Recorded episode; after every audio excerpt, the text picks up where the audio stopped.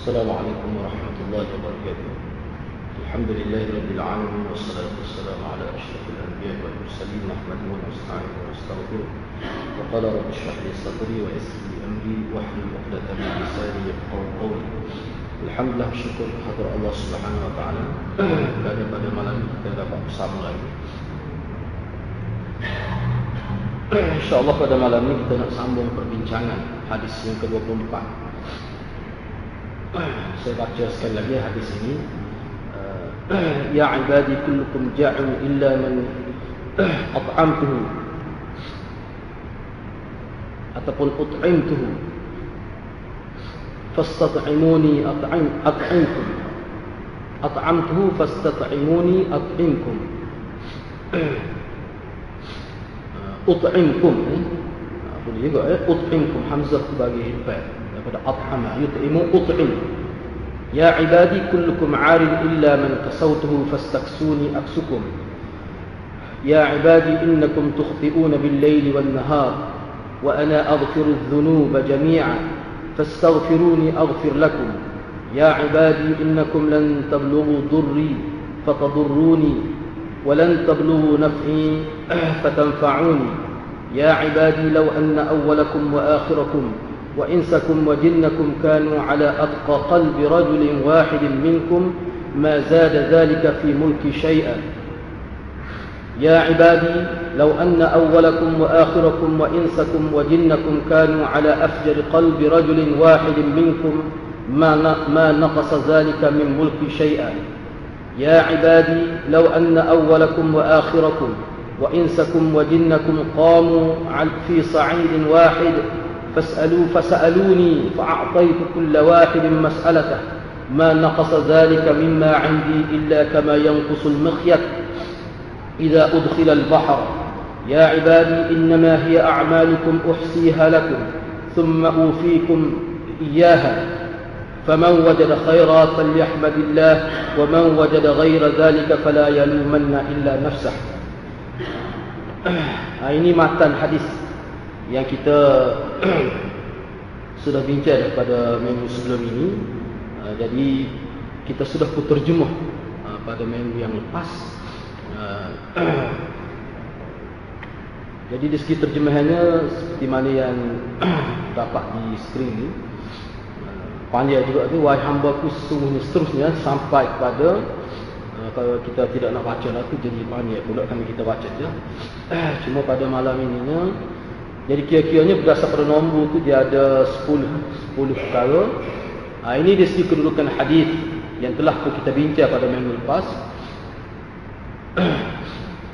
Uh, cuma pada malam ni kita nak tengok nak bincang sikit uh, dari segi kedudukan hadis ini. Makna dia secara umum. Secara umumnya hadis yang panjang ini yang mana antara uh, fakta yang penting terdapat ahli ini lebih kurang 10 perkara itu jadi makna umum dulu kita nak tengok makna umum itu sebelum kita pergi pada huraian dan kesimpulan uh, dalam hadis ini ataupun hadis ini yang seperti mana yang dibuat uh, tajuk lah oleh Imam Nawawi hadis ini dia berbeza-beza eh? berbeza-beza kalau kita tengok uh, kitab-kitab lain ada pula ulama-ulama lain yang buat mari hadis ni tetapi dia letak tajuk yang berlainan. Kerana hadis ni makna dia besar banyak makna jadi boleh sesuai untuk banyak tajuk. Cuma khusus dalam kitab matan arba'in An-Nawawi ni An-Nawawi Imam Nawawi ni mana dia letak hadis ni di bawah tajuk. Mana semua perkara itu berada di bawah kuasa Allah Subhanahu wa taala. Dan Allah yang mencipta hamba dia Allah Maha tahu pengurusan terhadap hamba-Nya. Jadi tidak terlepas daripada uh, pengendalian ataupun urusan campur tangan Tuhan dalam hak hamba tak terlepas walaupun sedikit pun.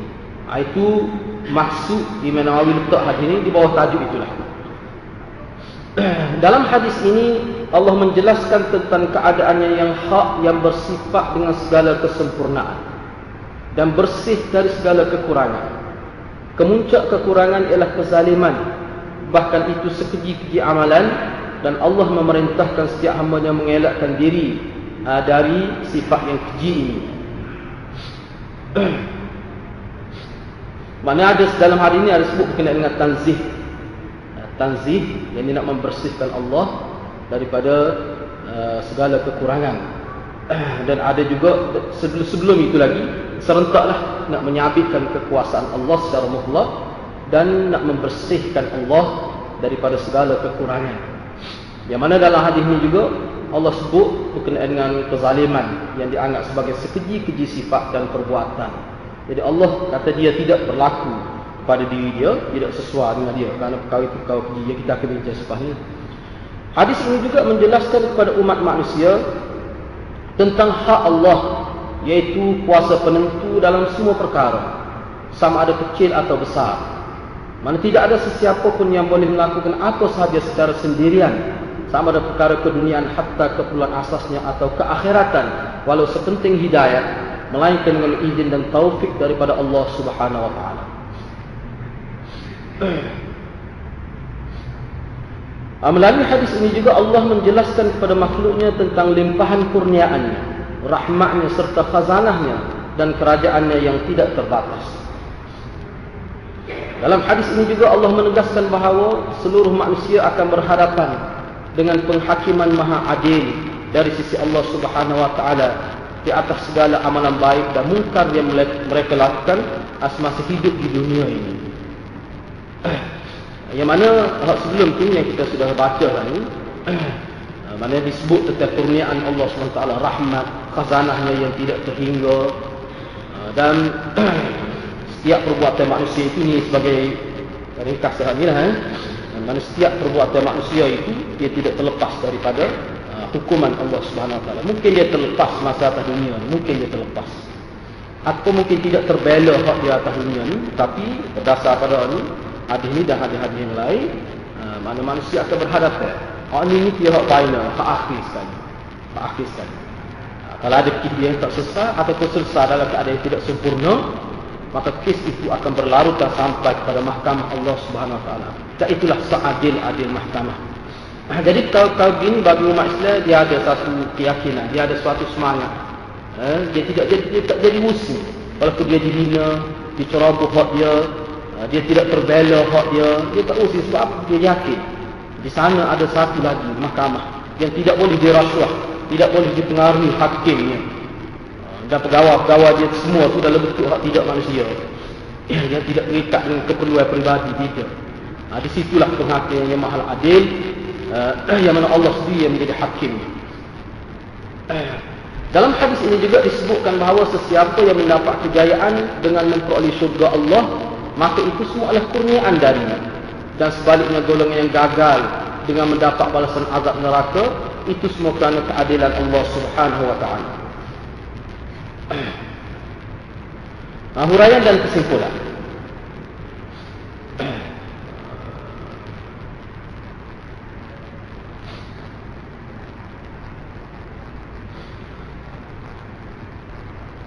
Ini kesimpulan yang saya buat ni berdasar beberapa pandangan ulama lah berkenaan dengan hadis ini dan ada sedikit tambahan. Uh, suatu saya sebut huraian dan kesimpulan. Uh, kesimpulan huraian dan kesimpulan. Yang pertama ni yang pertama melalui hadis yang panjang ni hadis yang agak panjang ni lah ini yang pertamanya mana setiap orang hendaklah berusaha untuk melakukan amal kebajikan dan berusaha dengan gigih pula menghalang dan menjauhkan diri dari amalan mungkar. Amalan mungkar adalah bebanan berat pada hari akhirat dan boleh menjerumuskan pelakunya dalam azab Allah Azza wa Jalla. Jadi kesimpulan yang kesimpulan ini diambil daripada uh, perkara yang pertama ya ibadi inni haramtu zulma ala nafsi wa ja'altuhu bainakum muharraman fala tazalamu. Jadi kesimpulan ini kita ambil daripada fakta yang pertama. Yang mana dalam fakta yang pertama Allah sebut aku telah mengharamkan kezaliman ke atas diriku. Ulama menghuraikan khususnya pensyarah-pensyarah hadis lain Nawawi pada sebut maksud Allah mengharamkan kezaliman ke atas dia ini dengan erti bahawa Allah Subhanahu wa taala membersihkan diri dia daripada sifat zalim. Itu maksudnya. Yang mana haram ini dengan makna mat sebenarnya bila kita kata haram maknanya dia ada makna tahan, tegak. Dia ada makna gitu dalam penggunaan bahasa Arab. Benda ni haram. Maknanya kita tak boleh buat, kita kena tahan kita. Dan bila orang lain nak buat pun kita kena tahan dia. Dia ada dua makna serentak dalam mana haram dalam bahasa syariat itu. Itu dari segi haruman dengan makna syariatnya. Mungkin kalau kita tengok dalam komus, komus bahasa Arab dia tidak sebut begitu. Konsep haram dalam agama dia tak serupa makna dalam komus, dia tak sama. Jadi kalau kita nak tengok makna haram, tengok dalam komus bahasa, dia tak ada makna. Jadi kita kena tengoklah sebab apa ini kalimah penggunaan bahasa ini bahasa syariat. Haram ini bahasa syariat. Jadi lagu mana syariat pakar makna? Makna kita kena tahan dia kita jangan buat. Dan orang lain pun kita kena tahan dia jangan dia jangan beri dia buat. Dia ada makna begitu. Bukanlah makna bila benda tu haram, kita elak dia kita tidak buat dan kita biarkan orang lain buat. Kita kata aku tak buat dia buat itu dia tak boleh dia. Dia tidak maksud begitu.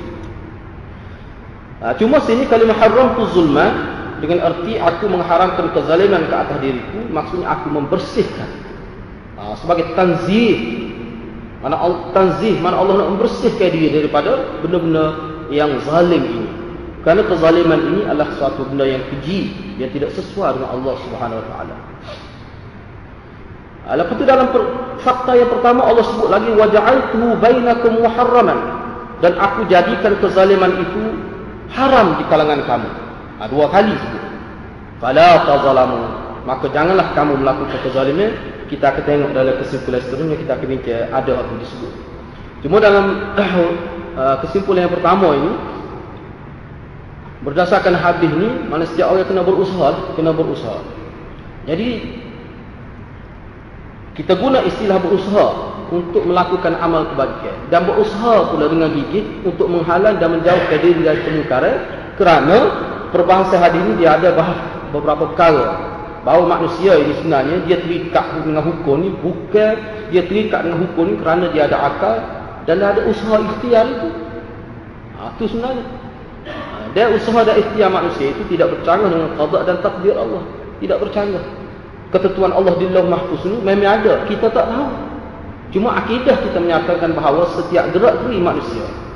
Semua bukan manusia saja makhluk seluruhnya sudah tercatat dalam lauhul mahfuz sudah tercatat sehat tak benda-benda kecil pun akak tangan dan sebagainya benda tu ada berlaku itu nak ayatnya betapa muhitnya ilmu Allah subhanahu ta'ala betapa luasnya ilmu Allah subhanahu ta'ala jadi perkara itu tidak bercanggah dengan hasil usaha kita, ikhtiar kita. Kenapa? Karena kita bergerak dalam rangka yang kita tidak tahu.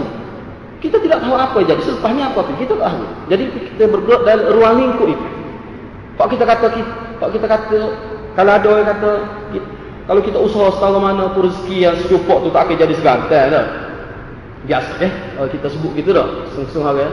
Itu ya, betul, dari segi akidah. Tetapi mana kita tahu. Mana kita tahu bahawa rezeki kita tu memang Allah sudah tentukan secukup. Kita tidak tahu. Kita kena ingat, dia dua perkara. Usaha dan pencapaian. Dua perkara yang berbeza. Usaha, kadang-kadang tidak tercapai. Hasil, mana dari segi pencapaian, dunia tak ada. Misalnya seorang itu berusaha nak jadi kayu. Kerja tak habis, masuk universiti, belajar, tak nego. Nah, perniaga. Masuk kursus tu gini. Tapi tak kaya-kaya juga. Tapi usaha, Ha, banyak dia buat. Habis harta jual tanah. Nah, dengan modal tapi lingkup semacam mereka. Tapi hasilnya pencapaian tak ada. Ada jadi orang Islam dia ada usaha kita dan pencapaian kita dua perkara yang berbeza. Fa iza azamta itu berkait dengan usaha kita. Bila kita nekat nak buat sesuatu azam nak buat sesuatu kita buat dengan mengikut faktor-faktor sebab musabab. Kalau berjaya lah mana? Kita kena tahu.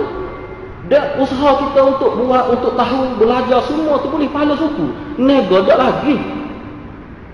Kita tak berniaga lagi, tapi usaha ke arah tu semua boleh pahala banyak dah. Bila berniaga, boleh jadi berjaya, berjaya tidak itu kita fatawakal. Fa idza azamta fatawakal Allah. Bila kita nekat nak buat sesuatu, kita cuba cari, cuba rencana, ikut program, belajar faktor-faktor untuk jaya, Maka kita buat kita serah pada Allah. Sebab bukan mesti tidak semestinya bila kita ikut dah faktor-faktor sebab-sebab itu, maka kita percaya tak mesti. Selepas ni kita ada buat kesimpulan itu. Orang yang beriman kepada sebab, dia boleh jadi hina atas dunia. Orang yang beriktimak, yakin dia dengan sebab. Bukan kerana Allah, kerana sebab. Sebab jaya, sebab dia belajar. Sebab dia belajar khusus kita account sebab dia belajar khusus cara marketing sebab dia ada harta sebab orang di sekeliling dia konsultan hebat-hebat maka dia duduk bergantung dengan apa kejayaan dia. Bukan bergantung pada Allah SWT Allah akan hina dia dan kalau dia berjaya dia jadi hamba pada harta itu. Itu ulama ulama sebut begitu ha, itu. Jadi hadis nak mengajar kita tu. Jadi pokok mana pun nak nak melakukan kebaikan kena usaha. Mesti melalui usaha. Yang kita kata nawai itu niat kita tu sebab tu usaha baik yang dibuat dalam keadaan tidak tidak sengaja dia tak boleh pahala. Semaya dia tak ada tak khabar. 20 rakaat semaya tak khabar. Ya ngegah, ngegah semaya jadi tak jadi. Sebab aku tidak sengaja tu. No, tidak nawai itu tu. Orang panggil lah tuak tak khabar tu. No, atau tahu ke besar. Tu waktu lalu buat. Hatta kalau dia bunuh orang, dia sepak kena molek atau kok mati kau tu. Dia tidur ngegah lek lah. No, mati. Tak kena hukum balas je. Tak masalah bayar dia apa-apa saya itu suku. Ditentukan oleh kerajaan. Karena kau ini mati sengaja tak sengaja pun dia ada lah bayar. Itu. Tetapi nak kata dosa, tidak. Ha, jadi mana tu perlu berusaha. Perlu berusaha. Berjaya atau tidak berjaya, itu bak yang kedua. Dan kena ingatlah. Amalan kejahatan secara khususnya, ia merupakan beban kepada manusia di hari akhirat. Ia menjadi beban kepada manusia. Dan itulah yang dikira untuk masuk syurga ataupun sama lain. Ha, kena ingat, wizron tu dalam Quran guna wizron. Dosa sebagai wiz, bebanan. Bahasa itu sendiri pun sudah ada makna tarhib. Bahasa itu sendiri sudah ada makna tarhib. Nak menakutkan manusia. Manusia cuba atas dunia ni. Manusia akan cuba mengelakkan daripada bebanan hidup. Akan elak. Bebanan yang paling besar adalah bebanan dosa yang dibawa di hari akhirat yang tidak sempat ditaubatkan. Itulah beban yang paling besar. Tidak ada beban yang lebih besar daripada itu. Itu bebanan dosa yang dilakukan atas dunia yang tidak sempat ditaubatkan. Bawa sampai hari akhirat. Itulah bebanan yang paling besar. Yang kedua semua makhluk memerlukan pertolongan Allah untuk memperoleh kebaikan dan untuk menolak segala keburukan sama ada dalam dalam urusan kehidupan dunia dan kehidupan akhirat. Mereka pada hakikatnya tidak dapat melakukan apa-apa pun kecuali dengan izin Allah Subhanahu wa taala. Jadi melalui hadis ini kita fahamlah bahawa kita sangat perlu kita ni fakir, Allah itu ghani. Allah kita ni fakir, Allah itu ghani yang sangat kaya. Dan kita sangat memerlukan kepada Allah Subhanahu wa taala. Jadi kesimpulan ini kita boleh lihat dalam fakta kedua, ketiga dan keempat. Ya ibadi kullukum dhalun illa man hadaitu fastahduni ahdikum. Wahai hamba-hambaku, kesemua kamu adalah sesat melainkan orang yang aku berikan hidayah kepadanya. Oleh itu mintalah hidayah kepadaku. Pasti aku akan berikan kepada kepada kamu.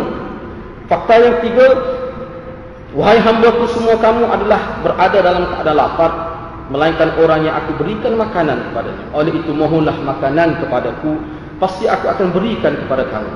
Fakta yang keempat, wahai hamba-hambaku, kesemua kamu adalah dalam keadaan tidak berpakaian, melainkan orang aku berikan pakaian kepadanya. Oleh itu mohonlah pakaian kepadaku, pasti aku akan berikan kepada kamu. Jadi kesimpulan itu kita sebut bahawa manusia ini memang dia memerlukan pertolongan daripada Allah Subhanahu Wa Taala dalam semua perkara, hatta keperluan sah dia.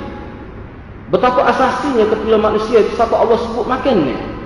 Pakai dua perkara hak masalah hidayah itu lagi asasi. Tapi setengah orang tak faham lah. Hak asas. Hak bersifat universal. Orang kafir, kau Islam pun faham saja. Makan, pakai Hak tu disebut masalah hidayah ini. Keperluan itu orang kafir tak faham tu. Tapi hidayah itulah sebenarnya lebih penting daripada pakaian, makan dan sebagainya. Sama ada benda yang boleh menyelamatkan manusia yang menjadi pelengkap kepada hidup manusia sebab tu saya sebut dalam ini kita istilahkan mana kehidupan dunia dan kehidupan akhirat. Kerana kita nak beri gambaran kepada kita semua pada masyarakat bahawa akhirat ini suatu kehidupan sebenarnya. Akhirat ini adalah kehidupan. Seperti kehidupan atas dunia cuma kehidupan yang hakikat yang sebenar. Kehidupan dunia ini menurut ulama adalah bayangan kehidupan hari akhirat. Nikmat dunia ini adalah bayangan nikmat syurga jadi kenapa kita kejar bayang sehingga kita lupa pada yang asal itu? Jadi kita kena letak dunia adalah kehidupan, akhirat juga kehidupan. Tapi orang Islam dia mesti beza. Kehidupan dunia apa, kehidupan akhirat apa. Apakah kita hidup di dunia ini segala-gala? Sehingga kita sanggup mati kerana dunia, tinggal agama, tinggal akhirat. Ah, itu maknanya suatu bentuk bentuk kelalaian sangat nyata. Teruk nak kalau lagu tu. Ha, sebab tu kita guna ke istilah mana untuk dapat kebaikan dalam kehidupan dunia kehidupan akhirat kita perlu pertolongan Allah Subhanahu wa hatta dalam perkara yang bersifat sangat asas. Misalnya dalam hadis ini sebut berkenaan dengan hidayah misalnya tak apa kita tu ada sumpah ni.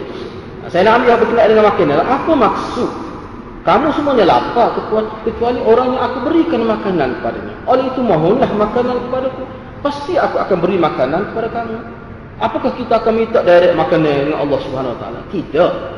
Semua huraian pensyarah-pensyarah ini maksudnya nak makanan ni atas dunia ni kita minta dengan orang kadang-kadang orang tidak Islam. Tapi faktor untuk dapat makanan Misalnya kita beras, nasi kita, nasi daripada beras. Nah, buah daripada padi. Padi tu mana nak boleh jadi ada padi tu? Usaha tu, bahagian pertanian pula tu. Jadi usaha kita tu mutlak tu tidak. Kerja kita sangat sedikit. Dalam hadis lain sebut kamu hanya tanam sebiji sebiji benih, kamu gali-gali tanah, kamu tanam, kamu tutup dengan tanah, maka kamu jiu. Itu saja usaha kamu. Tumbuh ataupun tidak tumbuh itu bergantung pada aku. Tanah subur tak subur itu bergantung pada aku. Subur setengah mana tanah. Katakanlah kita buat pertanian kita sudah ikut segala sebab musabab untuk berjaya. Mana satu jabatan yang buat kajian tentang pertanian. Dia buat tip-tip itu kepada kita. Lengkap dah kita ikut. Dan dia pernah berjaya yang buat cara itu. Apakah kita akan berjaya juga? Tidak mesti. Ketidakmestian inilah menunjukkan bahawa ada suatu kuasa lain di sebalik faktor sebab musabab itu. Yang mengakasi faktor sebab musabab itu mereka istilah apa dia? Allah Azza wa Jalla.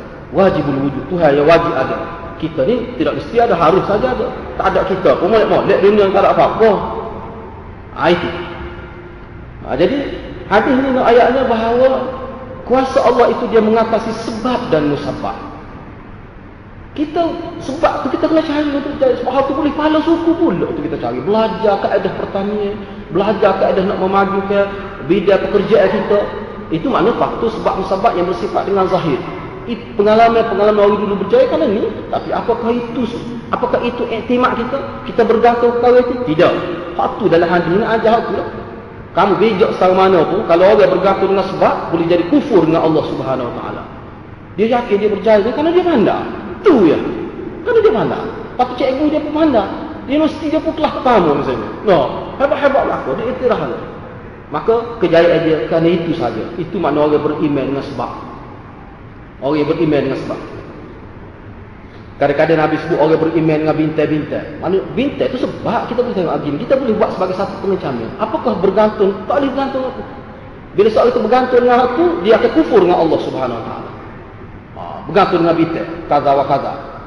Ha, gini, gini, gini, bintang jadi gini supaya kafir. Dia tengok tu, memang dia setakat tu ya. Orang Islam tidak, dia naik satu peringkat lagi. Siapa yang membuat sebab musabab itu? Allah Subhanahu taala. Dan bila-bila masa Allah boleh tidak Allah boleh mana ubah kedudukan sebab musabab. Misalnya contoh Nabi Ibrahim duduk dalam api yang begitu besar, besar api nak makan Nabi Ibrahim. Tapi bila Allah tarik zat api yang membakar itu, maka api itu tidak boleh membakar. Ya nar kuni bardan wa salaman ala Ibrahim. Wahai api, kuni bardan. Jadi sejuk, sejuk jadi api. Itulah apa kuasa mutlak. Kuasa mutlak Allah Subhanahu wa taala.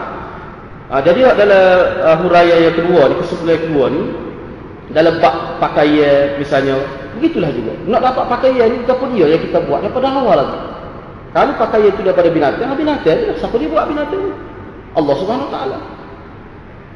Kita pelihara binatang selama mana? Orang yang hebat kadang-kadang ada semak emak khusus buat kajian tentang binatang. Maka tu lah binatang dia pelihara.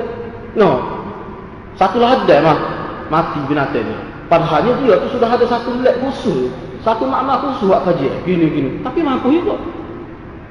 Mana sebab musabak ni dia merupakan usaha manusia dalam keadaan zahir. Kecil sangat faktor dia sebenarnya. Allah nak ajar kita jangan kita bergantung harap dengan waktu satu satu. Jangan siapa lupa kepada aku yang membuat sebab musabab itu. Itu Allah nak ajar kita. Ha, dalam hadis ini. Cuma Allah sebut ni dalam bahasa yang ringkas mudah minta kepada aku. Minta kepada aku. Ha, tapi tak ada pula sahabat-sahabat pergi minta pakaian dogo-dogo gitu. Tak ada. Ya Allah, wilah pakaian gaya dah sepasal. Tak ada sahabat. Sebab sahabat faham. Sahabat faham maksud hadis ni. Tidak jadi betul benda tu tidak. Ha, dia reti tu. Ini konteks sebab musabak nak boleh pakai ya. Sebab musabak nak boleh makan ni tu. sebab musabab nak boleh hidayah nah, hidayah lebih besar lagi siapa nabi dia pun tak mampu nak beri hidayah pada orang kita ni tidak nabi tidak wali tak tahu gapo kita ni status kita nabi itu sendiri duk kalau kita tengok sejarah nabi ni teruk sejarah nabi ni teruk sejarah nabi sejarah nabi kita tengok dalam sejarah nabi kena lagu sahabat dia berat lagi sebab nabi ni boleh kira. Sebab apa? Sebab nabi ni kedudukan dihormati. Ada pula pokok saudara. Apa ni anak-anak beranak kafir kukuk mana pun hebat juga. Kalau tengok sejarah sahabat-sahabat dia permulaan di tahun keempat tu misalnya. Ha, di tahun keempat itu. Ha, itu sangat teruk dalam sejarah kehidupan Nabi SAW bagaimana isteri Yasin isteri Yasin Muammar. Bagaimana kita baca sejarah dia? Kerana dia tak semurtad maka dia dibunuh dengan cara eh, Abu Jahal. Sol, sol, apa ni kita sulah lah. Guna tombak masuk dalam kemaluan dia nak boleh mati tu bagaimana azab mana kita tengok dalam sejarah teruk lah nak boleh mati tu. Disulah oleh Abu Abu Jahal dengan tombak dia. Disebut kematian mana isteri Yasir jadi benda tu semua Rasulullah tahulah tu apa tapi Rasulullah tak nak agak dan sebelum dia kena tu Rasulullah lalu lah sini ayat teruknya teruknya dan Nabi pun sahabat ke Nabi sepada rasmi Mustafa yang dipilih pun tak boleh kita kata. Eh, kok saudara dia yang begitu disayangi oleh dia pun dia tak mampu nak beri hidayah kerana bukan kerja dia. Kerja dia hanya sebagai balighur risal. Menyampaikan risal, menyampaikan risalah itu saja. Jadi hidayah ni tak ada siapa pun boleh kecuali Allah Subhanahu wa Jadi kena minta dengan Allah Subhanahu wa sama ada hidayah daripada kafir masuk Islam ataupun hidayah ada juga diterjemahkan hidayah dengan arti orang Islam tu tetapi tak beramal dengan Islam. Mana hidayah dia tidak penuh tidak komplit hidayah dia. Perlu juga dakwah kepada dia. Mana hidayah dia sekarang masuk Islam. Tak Allah nak masuk nak masuk surga ni sekadar Islam saja sekadar beriman saja. Amalan tak buat itu tidak boleh membawa orang yang beriman itu untuk masuk surga Allah Subhanahu wa taala yang tiganya Allah Subhanahu wa taala bersih dari sifat-sifat kurang dan juga bersih dari perbuatan-perbuatan yang keji. Berdasar berdasar kepada hadis ini kita boleh buat kesimpulan eh, yang kita maklumlah. Yang keempatnya, manusia wajib memohon kepada Allah untuk mendapatkan semua keperluan mereka dan elakkan memohon kepada yang lain selain Allah Subhanahu wa taala. Dan ini sama sekali tidak bercanggah dengan usaha dan ikhtiar manusia bahkan itu semua akan mendapat ganjaran tersendiri dari sisi Allah Subhanahu taala. Jadi konsep bertawakul kepada Allah, berserah diri, memohon kepada Allah dan menyerah diri tawakul kepada Allah langsung tidak bercanggah dengan usaha dan ikhtiar manusia. Langsung tidak bercanggah. Boleh ke tidak boleh apa yang kita sasarkan dalam usaha kita itu, itu nombor dua. Seperti saya sebut tadi. Usaha kita sendiri itu boleh pahala banyak mana. Misalnya seorang itu tak dapat anak katakanlah. 10 tahun yang dia berdoa sama jangan siapa mati. Kalau dia tak ada anak pun Allah akan beri yang lain yang lebih baik. Sebab anak ni tidak hakikat hidup manusia. Kadang-kadang ada anak pun jadi masalah juga. Walaupun anak tu memang aset yang hebat aset yang hebat tapi aset yang sangat berguna. Sehingga Nabi kait ke kita Nabi kait ke uh, kita dia dapat pahala. Bila kita mati pun kerana ada anak tu anak yang soleh. Ha, anak jadi soleh tu bukan kita anak jadi soleh tu kerana kita sebab, sebab ada ulama yang menafsirkan bahawa anak jadi salih tu kalau tidak sabit kita, kata mak tujuh bulan anak. No. Pok je pun, bila anak tak cara langsung, kau orang langsung kesakat daripada kecil sebelum balik lagi. Langsung tidak berkait dengan usaha dia. Ada ulama kata tak boleh. Tak boleh kelebihan tu. Semata-mata anak. Sebab apa? Sebab anak jadi baik bukan kerana usaha dia. Ada juga ulama kata gitu. Walaupun jumhur kata tak. Ubuah. Umumah. Hak tu kebapaan dan keibuan tu dia tu besar dalam agama. Hak tu besar dalam dia akan dapat walaupun dia tak cawa ke anak dia. Kalau anak dia jadi baik. Sebab ansifat anak yang baik ni dia da'una lah. Dia akan doa pada bapa dia. Biar ibu bapa dia tak cawa dia. Itu ciri anak yang baik. Anak yang terdidik dengan baik dia faham ubuah dengan umumah.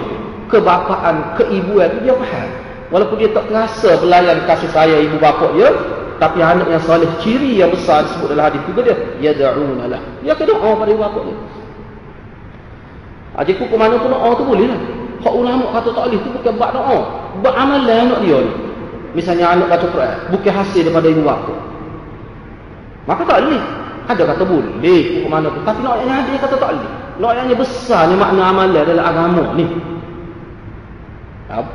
Jadi mungkin buat ada apa atau nyanyi kita kita tak uti baca kata akan ngaji tak uti. Apa awal tu bu mati tak uti kita ngaji Quran. Ni dia kata misalnya no agama. Dah usaha dia tak mesti jangan ngajar, ngajar tu memang tu dah tak tak khilaf dah tu. tu. Katakanlah dia kata anak dia pergi ke center mana-mana, pusat-pusat pengajian mana-mana, usaha dia dengan duit dia, usaha dia. Dia pun dia cari nafkah tu kan ni. Aku tak erti dah nak ajar maka dia usaha biar anak dia belajar. Dia support keperluan satu kata anak dia belajar. Itu dia kira usaha tu. Dia akan dapat kelebihan itu. Ah, dia akan dapat kelebihan itu. Jadi bagi orang yang tak ada anak dia kena mohon lah, kena mohon kepada Allah sampai usaha-usaha lain. Cuma ulama syaratlah usaha tu yang usaha yang nak boleh pahala mesti usaha yang tidak bercanggah dengan syariat. Itu itu disiplin dia. Kau kata usaha-usaha ni setiap gerak geri kita tu boleh pahala walaupun tak tercapai matlamat kita, nego tak jadi. Kalau boleh anak pun tak tiba anak tak molek, tetapi usaha kita molek. Kita buat habis ring, tiba-tiba anak tak jadi seperti Nabi Nuh. Kemarin Nabi Nuh usaha kurang 50 tahun seribu tapi anak dengan isteri dia tidak ikut seruan dia. Lepas Nabi Nuh. Nabi Nuh lepas tanggungjawab. Kenapa? Karena usaha. Karena ikhtiar dia. Matlamat tak sampai itu bak lain usaha itu dikira oleh Allah Subhanahu Wa Taala. Berdasarkan kepada kenyataan itulah kita kena serah pada Allah, kena minta dengan Allah. Sebab kita beriman kepada Allah bukan beriman pada usaha kita itu. Bila kita buat. Jadi tak jadi, siapa tahu? Allah tahu. Kita minta dengan Allah Subhanahu Wa Taala. Kena doa. Sebab ada dalam hadis sebut doa boleh merubah takdir. Nah. Ah, doa, doa yuqallib yuqallibul qadra. Yuqallibul qadra. Doa boleh mengubah takdir. Ubah takdir takdir yang tidak tetaplah. Takdir ni ada dua muallaq dengan mubram. Hak bersifat muallaq hak bersifat berkait dengan benda-benda lain. Hak tetap dah tu tak boleh tu. Ajar tak boleh dah tu tu. Tak nak pergi berunding dengan Tuhan tak boleh dah tu tu. Nah eh? Nak pergi berunding dengan Tuhan tarikh mati tak boleh. Benda tu tak dah tu tu.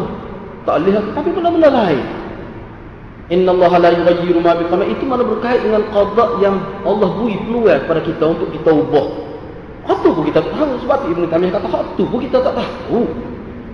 Bila kita sebut qada muallaq kita tidak tahu hak mana berubah tu. Kita tak tahu. Tetapi berdasarkan kenyataan Quran, kenyataan hadis kita nampak ada qada dan takdir ini yang berubah ada.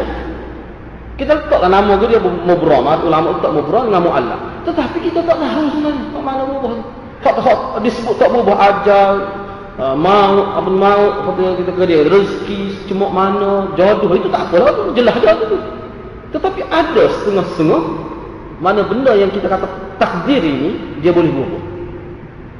Walaupun kalau mengikut ulama misalnya Ibn Taimiyah kata kita tak tahu tu kita tak tahu kita tak tahu ni kita ni dalam ada otak kita contohnya bagi seorang pelajar kita kena faham ke pelajar itu bagi dia puasa lemus buat otak tak lagi setengah pelajar. Orang nyanyi. Kenapa cepat ingat tapi mudah lupa. Ini memberi kesan yang sangat teruk pada jiwa. Kenapa mudah? Ramai. Betul Ada tu setengah je Dua muka surat ingat. Tapi tak lupa Tak ingat semacam. Ingat mudah. Nak lupa pun mudah juga. Ah, ni ni sakit jiwa Ngapa Quran lagi? Oh, ni hak ni ada lopak pagan. No. Hak berat lagi, hak payah ingat. Kalau ingat mudah lupa, tu tahu lagi. Ada setengah tu mudah. Ingat, payah lupa. Ada setengah macam-macam tak serupa Tuhan buat. Hal ni kita kena ajar pada dia. Ha, janganlah benda-benda tu menafikan usaha dia. Menyebabkan dia jadi putus asa. Benda-benda gini sebab tu daripada awal remaja lagi dengan terapkan ni masalah iman ini. Ha, sebab tu hadis penting. Sangat penting. Azim. Hadis sangat besar makna dia. Nah, sebab dia tak boleh lari tu. Jadi Nabi sebab doa yuqlibul qadra itu doa tu boleh merubah qadar itu itu merujuk pada usaha kita usaha kita dengan doa dan sebagainya usaha dah tak boleh apa ni hadis-hadis yang maksudnya lebih kurang itu banyak hadis Ha, jadi kena ingatlah setiap usaha yang kita buat itu kalau dalam ruang lingkup tidak bercanggah dengan syariat dia akan boleh pahala setiap saat kita, kita, kita akan dapat pahala. Yang kelima punca takwa dan maksiat adalah hati. Apabila salih hati maka salihlah semua anggota. Jadi punca takwa dan maksiat ni adalah hati. Apabila salih hati maka salih semua anggota. Kerana uh, dalam perkara yang ke uh, tujuh disebutkan ya ibadi law anna awwalakum wa akhirakum wa insakum wa jinnakum kanu ala atqa qalbi rajulin wahid minkum ma zada dhalika fi mulki syai'a ada sebut masalah hati lah paling bertakwa jadi ada sebut masalah hati ni mana ulama yang buat kemudian rangkum keseluruhan. Maknanya nak boleh jadi atqa afjar paling bertakwa paling jahat paling banyak melakukan kemungkaran benda ni berkait dengan hati lah bahkan ada hadis lain sebut kan nah uh, ada mana hadis tu? Inna fil jasadi mudghah. Nah dalam jasad manusia ada seketul daging. Uh, idza salahat salahal jasadu kullu. Wa idza fasadat fasadal jasadu kullu dalam diri manusia ada seketul daging yang mana kalau baik dia baik habis segala anggota kalau rosak dia rosak habis segala anggota ala wahyal qalb ketahuilah itulah hati. Itulah faktor fungsi hati itu peran itu sangat besar. Dia punca rosak dan punca baik seluruh anggota nah, sebab kalau berkait dengan hati ini dia ada pun sebab tazkiyatun nafs. Hadis-hadis yang begitu banyak. Misalnya ala bidzikrillah tatmainnul qulub ingat kepada Allah itu boleh menenangkan jiwa. Jadi mutmain mutmainnatul qulub tu tenang jiwa tu kan? Ulama hurai oh ni kalau tengok dalam tengok dalam kitab ihya ulumuddin. Dia hurafanya hati yang tenang itu dia kembali pada fitratallahi allati fataran nas 'alaiha. Itu hati yang tenang dia kembali situ. Dia kembali pada fitrah manusia suka pada benda molek. Dia benci pada benda itu ha. fitrah manusia juga dia dia sembah Allah dia nak cari suatu zat yang betul-betul kuasa yang Allah Subhanahu taala itu fitrah manusia itu dia kembali situ kembali pada fitrah kejadian manusia dia nak suatu suatu zat yang betul-betul berkuasa sebab tu dalam kesimpulan kita ada kita buat yang berkaitan dengan itu. Sesuai dengan hadis ni lah. Jadi itulah takwa dan uh, takwa dan maksiat itu punca daripada hati. Jadi hati ni kena jaga molek. Ha, sebab tu nak uh, dalam kita ihya dia ada sebut afatul qulub. Ada khusus penyakit hati ni. Dia ada. Ha, misalnya banyak sangka buruk. Ha, itu boleh membawa pada penyakit itu buat sesuatu kerana orang nak suruh orang itu penyakit-penyakit yang perlu kita kawal berlaku sebab itu dia ada kesan dia ada kesan dia ada kesan dia berlaku dalam hadis kursi ini Allah menjelaskan betapa sempurna kudratnya. Betapa berkuasa kerajaannya.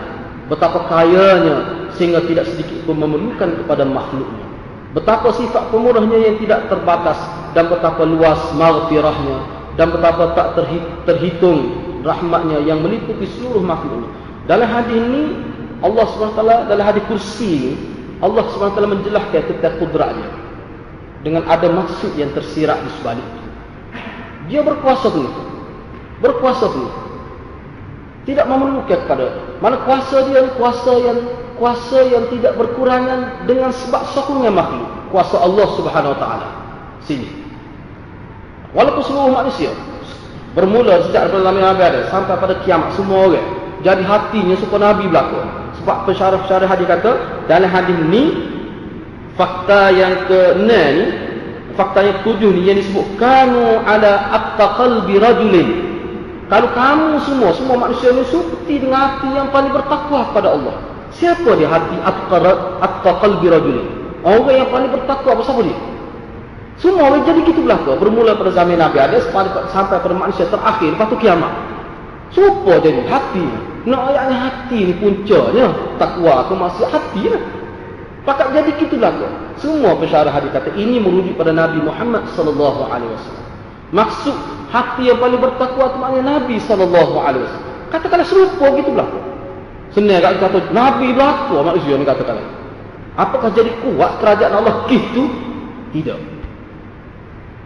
Katakanlah manusia daripada zaman Nabi ada sampai kepada yang terakhir sekali hidup hati dia jadi apa afjari qalbi rajuli ha, ala afjari qalbi rajuli hati dia terjadi seteruk-teruk hati lah sejahat-jahat hati hak ni ni afjari qalbi ni ulama kata sejahat-jahat hati tak ada lah hati iblis hati syaitan kata pula manusia semua syaitan lah kau jadi Allah sabar jugalah tafsir itu dan memang ulama kata begitu pun dalam syarah-syarah hati kerana manusia ni dia ada unsur dia tu boleh naik sampai peringkat tinggi sampai pada malakiyat dia boleh pun darjat dia serta sampai pada syaitaniyat manusia ni kalau tak kena gaya dia boleh jadi malakiyat Kalau tak kena dia jadi syaitaniyah. Dia boleh jadi sifat malaikat, dia boleh jadi sifat syaitan. Katakan semua manusia yang jadi sifat syaitan belakang. Apakah jadi lemah kerajaan Allah? Tidak sedikit pun. Ah, ini menunjukkan betapa kuatnya kerajaan Allah. Betapa kayanya sehingga tidak perlu. Tidak perlu pada itu semua. Ah, ini yang kita tekiam bi nafsi. Nah, tegak dia tu bukan kerana orang kerana dia sendiri. Sebab kita ni tegak kita. Pemimpin tegak kerana siapa? Pemimpin kan asalnya sebab kita. Dia boleh berkuasa tu apa? Kerana kita sokong dia. Ah. Tapi nak jatuh kayu apa? Sebab ada kuasa. Ah. kuasa kita bui. Tapi kalau semua ayat tasir, no. Tengok atas dunia, banyak. Lah ni musim kejatuhan kerajaan. No. Ah, sekarang ni musim kejatuhan kerajaan. Ah, kena ingatlah, kena tawakal kepada Allah. Kena bertakwa kepada Allah. Kerana musim kejatuhan. Ah, ini dia musim jumlah, terima. No. Kita tengok enggak-enggak se-jatuh. Siapa tu? Itulah kerajaan manusia gitu. Kuat sama mana pun. Tahu tu ya kerajaan manusia. Tapi kerajaan Allah SWT tidak. Langsung tidak ada kesan. Benda-benda itu tak ada kesan. Tujuan Allah sebut ni apa? Kenapa Allah sebut macam bangkit asal ini? sebagai peringatan kepada manusia. Kalau kamu nak sokong, nak minta pertolongan, nak letak pengharapan, akulah yang paling patut. Sebab begini sifat aku. Kalau kamu nak bergantung pada kerajaan, nak bergantung pada kerajaan, apa yang kerajaan kamu boleh bagi? Kalau dia boleh duit satu ringgit tiap bulan, atau dia boleh beli misalnya? No. Kalau boleh beli dua ratus ya, lima ratus ya, seribu sebulan, apakah dia boleh beli tiap bulan pada kita sampai kita mati? Tak. Sebab dia manusia seperti kita. Dia bergantung pada rezeki dengan Allah belakang. Kerajaan kita pun bergantung rezeki dengan Allah. Dia bukan korun. Korun pun bergantung dengan Tuhan. Ha, jadi kerajaan apa tak boleh, tidak tidak harus kerajaan itu menyuntik faham yang salah pada rakyat. Tidak harus. Dia tak boleh nampak rezeki ni dia beri. Dosa haram, dosa besar tu. Dia kena maklum kepada rakyat ada ini rezeki daripada Allah Subhanahu Wa Taala. Sebuah Maulana Qasim Nanutwi dia tulis di pintu gerbang madrasah dia Anal Qasim wallahu yuti. Itu bak ilmu saja tu. Saya ni dia bagi ilmu ni milik Tuhan. Nak terima kasih kepada Allah, jangan pada saya. Kau dia bagi tak tahu mana bagi hak orang. Kerajaan dia kena sedar tu, rakyat pun kena faham juga. Baru jadi selamat negara. Dia kena faham tu. Kalau tidak jadi rakyat jadi sepelembu ya. Boleh dicucuk hidung dan sebagainya. Islam memang takwi ubudiah kepada manusia. Dia ubudiah kepada Allah subhanahu wa ta'ala. Rakyat kena faham. Wajib faham. Dan kerajaan kalau sekiranya dia cuba nak mengabui rakyat, tak sih faham itu berdosa. Memang berdosa besar. Bukan dosa kecil itu. Dosa besar. Akhir sekali berterima kasih pada kerajaan, tidak berterima kasih pada Ada semua-semua rakyat yang tidak faham. Jadi apa tu? Tapi kalau kerajaan itu faham balik, dia boleh pahala besar. Boleh pahala besar. Sebab apa? Dia mengagih-ngagihkan uh, rezeki Allah SWT dengan amanah pahala besar kerajaan ini. Jadi kalau begitu juga ibu bapa pun begitu lah juga. Ibu bapa begitu lah juga. Dia tak boleh ni mana anak dia dia bergantung dia tak boleh. Salah. Tak boleh. Yusuf Qadawi kuat nabah dalam kitab dia. Nak ajar tu. Biar ayat daripada anak lagi. Dia tak boleh bahasa rezeki ni. Daripada kecil memang dia bahasa ibu bapa dia lah. Tapi sikit-sikit sikit kena beri sama. Sebab tu konsep syukur terima kasih kepada Allah makan. Itulah sebenarnya daripada kecil lagi tu. Alhamdulillah tu dia maksud. Tengok kita makan ni walaupun apa ayah buat kelik, walaupun apa mak masak, tetapi bila makan tidak kata alhamdulillah lil walidain, tidak kata gitu. Tapi alhamdulillah, alhamdulillah Allah. Cuma nak ayat budak tak faham dia ni. Ucap kali dah tak boleh. Tetapi dia kena faham siapa satu peringkat dia kena faham. Ah, itu yang kena yang ketujuhnya kebaikan itu semuanya datang dari kurniaan Allah Subhanahu wa taala mana kejahatan dari hawa nafsu manusia itu sendiri. ha, jadi hak ni ni khilaf juga eh, setengah-setengah ulama ni dia tak si kita bincang dalam konteks dalam bentuk lagu ni. Dia kata kebaikan kejahatan semua daripada Allah lah itu hakikat. Ya itu hakikat. Ha, tu, cuma ni dia segi adab lah ulama katanya. Ha, Misalnya kata hak baik daripada kita. Ha, daripada Allah. Hak jahat daripada kita sendiri. Apakah bermakna jahat kita buat mana Allah tak boleh nak sekat ke mana lagu tu? Tidak. Bila seorang nak jahat Allah boleh sekat. Mana kejahatan itu hakikatnya Allah boleh kontrol tu. Mana tidak terlepas. Bukan bermakna kita kata kebaikan itu semua daripada Allah. Tapi kejahatan itu daripada hawa nafsu manusia itu sendiri. Itu bukan bermaksud. Sebab ada satu golongan yang sesat. Dia anggap kejahatan kita buat itu memang daripada kita. Tidak tidak ada dalam skop kuasa Allah Subhanahu Wa Taala. Ah, itu salah itu. Maknanya, maknanya ada perbuatan manusia terlepas daripada tasarruf Allah. terlepas daripada kita kata uh, kawalan Allah SWT. Tidak. Tidak gitu maksudnya. Ini sebagai beradab. Ha, sebagai beradab. Ada juga ulama sebut bahawa kita kata kebaikan itu daripada Allah tu sebab apa? Bila sah boleh sepuluh kebaikan. Tapi kalau kejahatan, sah boleh sah ya. Kalau hak mau buat, aku tidak nak buat. Aku, aku ni bukan jenis, bukan jenis jahat, bukan jenis zalim. Mau buat sah aku bisa. Tapi mau buat jahat tu, walaupun mau boleh buat bukan bermakna aku reda. Tapi aku izin. Izin itu dengan erti bila seorang itu nak curi, Allah biar, Allah tengok. Allah boleh sekat. Tidak tidak susah apa Allah nak sekat seorang itu daripada mencuri. Boleh. Tapi Allah nak tengok. Ya. Sebab dia tahu Allah beri akal kepada dia. Dia boleh pilih. Dia boleh pilih nak mencuri. Dia boleh pilih tidak tidak mahu mencuri. Supaya dia pilih nak makan nasi boleh. Nak makan roti boleh. Dia pilih nak pergi kedai boleh. Nak Dia boleh pilih. Semua dia boleh pilih. Terhentinya pada akal. Dia tahu dah. Dia jelas. Dia Allah kata aku tak asyik asal kuasa banyak dalam ayat-ayat terakhir ini. Ber, berkait dengan perkara Dia tahu dah. Akal dia tahu. Agama apa sampai kepada dia. Dia tahu benda ni tak boleh. Curi ni tak boleh. Sebab orang curi harta dia. Dia benci. Tapi dia buat dia kenapa? Itu pilihan dia. Dengan penuh sedar dia mencuri. Jadi perbuatan itu maksud maksud daripada kita tu kerana Allah benci. Allah benci. Hak membuat. Allah tak ngaku itu Allah buat. Itu kerana bencinya Allah kepada sifat tidak baik itu. Bukan bermakna benda tu tak kait dengan Tuhan. Mana seseorang yang buat jahat tu Allah lemah untuk sekat dia. Bukan makna itu. Kenapa faham tu? Takut silap faham.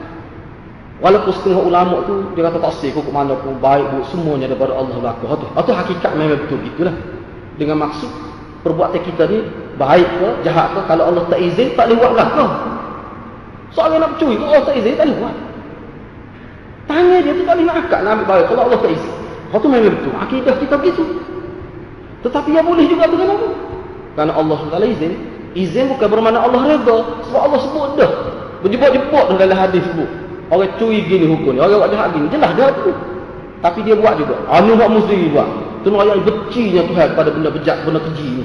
Ha, tu nak ayat ni. Ha, jadi jangan silap faham lah tu. Eh? Yang kelapa yang terakhir ni. Ha, walaupun ada lagi kita sambung semula. Yang terakhir ni persoalan hidayah adalah bidang kuasa Allah subhanahu wa ta'ala. Manusia tidak diberi hak untuk memberi hidayah kepada manusia. Hatta Nabi Muhammad sallallahu alaihi wasallam tidak ada hak untuk memberi hidayah kepada orang yang paling dia sayang, iaitu pak saudara dia Abu Talib. Umat Islam hanya bertanggungjawab menyampaikan ajaran agama Islam yang tulen kepada umat manusia. Ha, penting itu menyampaikan ajaran Islam yang tulen. Kalau ajaran itu tidak tulen, dia berdosa berkali-kali ganda. Dia menyampaikan ajaran Islam yang telah diproses, yang telah diedisi barukan, yang telah diubah. Rakyat tak dengar. Lu buat macam dah misalnya. Dia rakyat kau lagu misalnya. Benda yang bid'ah misalnya. Benda bid'ah. Benda yang tak betul. Ah, berat. Nak boleh pahala mengajar boleh kena betul. Kalau mengajar salah, berat. Berat pada tak mengajar lagi. Eh, orang anda ni dia nyakit walaupun kelebihannya banyak tapi tersilap langkah dia berat. Ah, kalau siapa kau jadi orang amal benda tak betul, tak ada kelebihan sikit Baik, kalau kalau betul Na'udzubillah ni. Kalau betul dia ada tapi dia tak buat, hak tu berat tu. Hak tu berat tu. Ada dalam hadis. Nah. Nabi tengok masa Isra masa Mi'raj itu dalam hadis yang sahih. Dalam kitab Riyadhus Shalihin pun ada. Cukup hina gambar Allah. Seseorang yang lima taqulun ma la ma la, ma la taf'alun. Apa? Kenapa kamu kata apa yang kamu tak buat? Mana dia cakap kau semua fikir. Dia ajar orang malu tapi dia tak buat. Benda dia boleh buat pun dia tak buat. Orang lagu ni dia masuk ke dalam neraka sampai disebut oleh Allah SWT bagaimana dia dihumbai neraka. Capok tu. Malaikat capok. Ulqiyah capok. Dung capok tu. Terembah punggung jatuh di lantai neraka tu. Sampai pecah ni. Usus tu. Tubik perut. Selambek atas mana. Dia nak erik tu tak boleh. Jadi dia musing seperti kisaran Nabi kata berpusing seperti kisaran dia pusing muka kisaran dia ada dia ada nunggu dia tu bak masuk itu pusing dia tak pergi dia main gitu cuba kita gambar ni perutnya habis ni tubik dulu lah taat tu hewan taat tapi dia pusing siapa ahli ngaku mengerumuni dia pakak pergi tengok apa yang gini mon oh ya ahli ngaku pun yang kena yang kena yang kena seksa terkejut dengan keadaan dia dan ada disebut dalam hadis tu ahli ngaku kenal dia omong dulu mengajar yang gini-gini Mu dulu di amal ma'ruf nahi munkar. Apa yang mu kena Kata inilah balasan kerana aku suruh orang buat tapi aku tak buat. Aku lari-lari buat, tapi aku buat benda tu. Ha, ini munafik. Ini munafik. Berat. Hak tu, hak sebut betul. Dah ngajar tu. Tapi kita buat.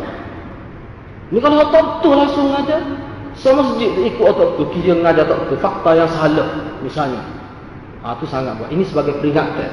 Ha, kepada saya dan kepada hadirin dan hadirat. Jadi kena ajar Islam yang tulis. Baru dapat kelebihan mengajar tu. Kalau tidak tak. Dan kalau kita mengajar yang tidak tulis. Menyebabkan orang Kalau tu. Dia dia buat tu. Dia tak tahu daripada dia. Tahu daripada kita. Ulama kata dia tak ada apa-apa. Tak dosa dia. Hak berat dia boleh. Hak dosa dia boleh. Semua ditanggung oleh guru yang mengajar dia. Itu berat. Itu berat. Jadi kita kena berlapis dada dalam masalah fakta agama. Dan saya suka sebut sekali lagi sebagai akhir. Ya? Kena ingat percanggahan yang berlaku dalam masyarakat. Khususnya bab-bab amalan tertentu. Bagi saya, saya ditanya ini adalah merupakan satu proses yang normal dalam agama. Salah satu waktu setengah-setengah nama sebut Inna nahnu nazzalna zikra wa inna lahu lahafizun Termasuk dalam muzakarah ilmu tu Kadang-kadang muzakarah ni ada jadi panah Tapi hakikat mana tu nak supaya umat Islam tidak tidur Dia kena dia kena tajdik semua amalan dia. Sebab tu Nabi sebut jadidu kalimat la ilaha illallah itu kamu kena perbaharui kalimah la ilaha illallah. Apakah perbaharui dengan kata la ilaha illallah? Esok kata tu apakah maksud lagu tu? Tidak ulama hadis kata hadis tu merujuk pada kena cek amalan kita, kena cek hati kita, kena cek keimanan kita, kena cek ibadat kita ni. Setiap kali kita semai kita kena cek. Betul ke tak betul? Takut ada sinar. Kena cek ibadat anak kita, kena cek, kena cek semua. Takut ada tersinar. Kerana dalam hadis Nabi ada sebut saya tak ingat mata hadis tu. Tapi Nabi kata umat dia akan datang akan ada. Umat dia. Kau Islam dah. Tapi ada kena lama-lama lama jadi jauh dari agama. Sampai dia jadi semua berhala asas pada zaman jahiliah itu. Ada. Nabi sebut dalam hadis. Siapa tahap tu? Buat nak salah dalam semaya, buat nak salah dalam lama-lama leha dia buat ni apa tak ada. Boleh ada doa tu. Kalau sampai jadi semua berhala, siapa suruh puasa? Berhala betul lah. Bukan kata berhala moden tidak sekolah berhala ke fiktif boleh jadi berhala tahu-tahu moden tidak. Ni tahu apa? Tahu asal maknanya berhala, berhala bentuk tokoh. Patung berhala. Akan ada umat dia sembuh. Jadi kita semula akan. Ini sebagai peringatan kepada kita bahawa amalan ni boleh boleh rosak sampai tahap akidah. Bukan sekadar amalan syariat saja. Maknanya kena beringat. Sebab tu kalau ada orang tegur apa-apa itu, cuba cek balik. Takut betul orang tegur. Kena beringat apa? Tak ada guna, tak ada untung kita nak berkelah tak ada. Tak boleh. Dalam bak agama. Bak lain tak apa. Bak agama tak ada. Katalah ada tiga kita kena ni. Takut tak kecek, bincang dengan bincang. Itu cara muzakarah.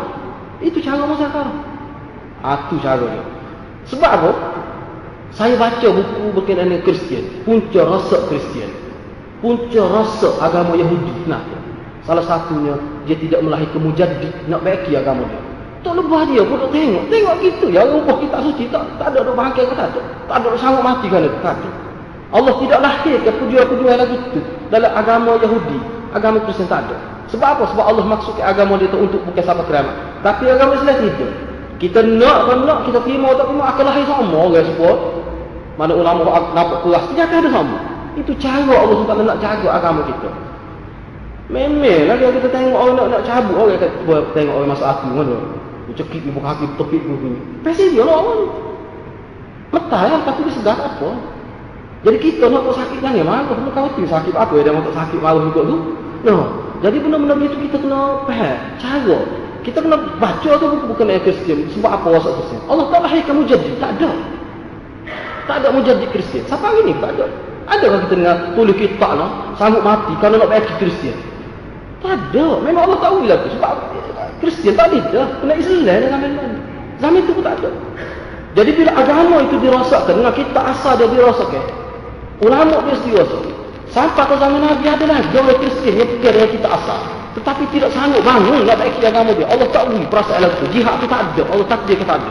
Banyak ulama sebut gitu. Salah satu punca kemusnahan agama Kristian, Yahudi dan sebagainya. Allah tidak lahir. Tapi Islam tidak. Dia ada semua itu. Dia ada semua. Ha, jadi kita kena ingat. Jadi kita kena sentiasa berfaham positif dalam benda ni. Jadi masalah nak marah jauh-jauh sekali kita biasa tu. Ha, tapi jangan meleret-leret, bawa-bawa sampai jadi benda-benda lain, benda besar. Jangan. Ha, itu kena ingat. Cara Allah nak jaga agama kita. Dia tidak duduk dia gitu. Dia bergelegok dia dia sekali itu proses nasi nak masuk biasa. Nah, eh itu biasa. Dia mesti melalui proses. Itu cara Allah Subhanahu Wa Taala nak jaga agama. Kalau dulu Nabi sallallahu alaihi wasallam satu sahabat, satu lagi, dia ada orang-orang yang mengambil tugas itu. Kalau zaman Nabi dia mengambil tugas itu bermula dengan Nabi cuba tengok Nabi. Bukan terhampar kakek mewah di hadapan Nabi sallallahu alaihi wasallam tidak begitu. Sahabat pun Nabi nyawa untuk tegur masyarakat. Jadi kita jangan mengambil tempat seperti kafe-kafe jahil-jahil Kita kena mengambil posisi yang betul dalam agama. Takut posisi kita itu tidak tepat. Kena mikir mana? Sebab tu kena minta. Sebab tu dia masuk hidayah kena minta. Kadang-kadang waktu manusia minta siapa nak faham semua perkara. Inilah berkat doa tu. Tu dia pakai sangat doa hebat. Siapa ulama boleh kita musuh beberapa waktu hilang tu. Lipat doa saja. Kesal doa dalam masyarakat. Kesal doa pada pribadi. Kesal doa pada keluarga. Kesal doa pada masyarakat. Kesal doa pada negara. Ha, itu. Ha, itu penting. Ha, jadi perkara yang saya sebut itu mudah-mudahan menjadi peringatan pada saya sendiri pada kabun yang hadirat. Kerana kita ni nak masuk eh, rasa ikut dengan awam hari ni. Nah, ha, jadi kena beringatlah. Perubahan kita kena buat. Hijrah. La hijrah ba'da al-fath. Walakin jihadun waliyah. Dan hijrah yang masih sekar sampai semangat nak berubah itu dan minat nak berubah. Kalau ada usaha, kalau tidak ada usaha tak jadi. Ha, kena bincang molek. Sebab tu saya bimbang juga. Kalau pada semua-semua kuasa Allah kita tengok dalam internet tentang masalah-masalah ni. Tapi cuba pergi jumpa molek. Hanya nol. Baca dia molek. Ha, tak sebut baca secara seberang ni, hanya nol. Sebab saya sendiri ada pengalaman yang kita hanya mula-mula kita kejut juga. Mana ni? Kelah-kelah ni. Kita ada pengalaman. Dia baca dengan dia. Ha, ada lah. Itu tempat yang kita boleh runding. Ada. Ada tempat yang kita boleh runding dengan dia atau lidah ni kena ingat juga. Ha. Saya saya ada pengalaman tu. Ini memang tu lah lagi melepas hak laju jadi tetap kan. No. Laju laju. Ada juga. Jadi kena ingat lah. jadi insya-Allah kita akan sambung fakta yang ke-9 dan seterusnya lah. Setakat itu wabillahi taufiq hidayah wassalamualaikum warahmatullahi wabarakatuh.